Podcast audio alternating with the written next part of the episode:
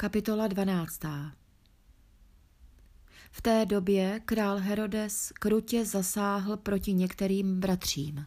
Mečem dal popravit Jakuba, bratra Janova.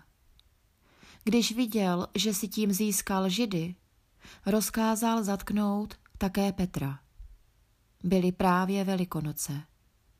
Zmocnil se ho, dal ho zavřít do vězení a hlídat čtyřmi strážemi po čtyřech vojácích. Chtěl ho po velikonocích veřejně soudit. Petra tedy střežili ve vězení a církev se za něj stále modlila k Bohu. Noc předtím, kdy jej chtěl Herodes předvést na soud, spal Petr mezi dvěma vojáky, spoután dvěma řetězy a stráže před dveřmi hlídali vězení. Najednou u něho stál anděl páně a v žaláři zazářilo světlo. Anděl udeřil Petra do boku, vzbudil ho a řekl, rychle, vstáň. A z Petrových rukou spadly řetězy.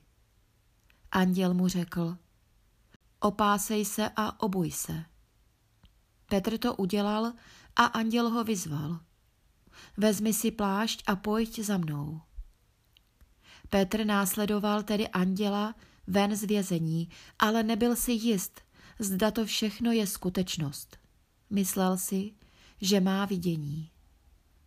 Prošli první stráží, pak druhou a přišli k železné bráně, která vedla do města. Ta se jim sama od sebe otevřela. Vyšli ven, prošli jednou ulicí a tu mu náhle anděl zmizel.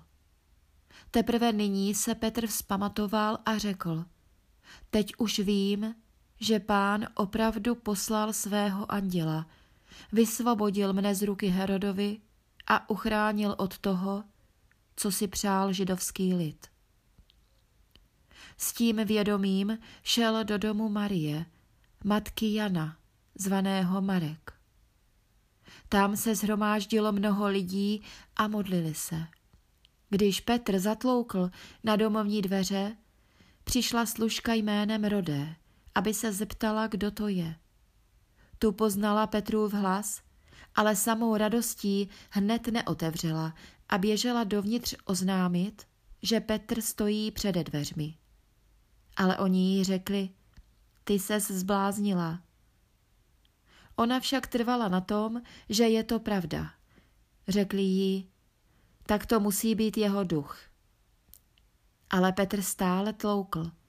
Šli tedy otevřít a užasli, když ho spatřili. Pokynul jim rukou, aby je uklidnil a vypravoval jim, jak ho pán vyvedl z vězení. Nakonec jim řekl, povězte to Jakubovi a ostatním bratřím. Pak odešel z města. Ráno se strhl mezi vojáky nemalý poplach, kam se Petr poděl. Herodes dal po něm pátrat, ale Petr nebyl k nalezení. Po výslechu tedy dal popravit stráže. Potom opustil Judsko a odebral se do Cesareje a nějaký čas tam zůstal. Herodes byl tehdy velmi rozezlen na Týrské a Sidonské. Jejich zástupci se však společně k němu dostavili. Podplatili králova komorníka Blasta a požádali o smír. Protože jejich země byla zásobována potravinami z Herodova království. Ve stanovený den zasedl Herodes v královském rouchu na trůn a pronesl k ním řeč. Lid začal provolávat. To mluví Bůh, ne člověk. A tu jej postihl anděl páně za to, že si přivlastnil čest patřící jen Bohu. Zemřel rozežrán červy. Ale slovo páně se šířit nepřestalo. Když Barnabáš a Saul splnili své poslání, vrátili se z Jeruzaléma do Antiochie a vzali sebou Jana, zvaného Marek. Thank you.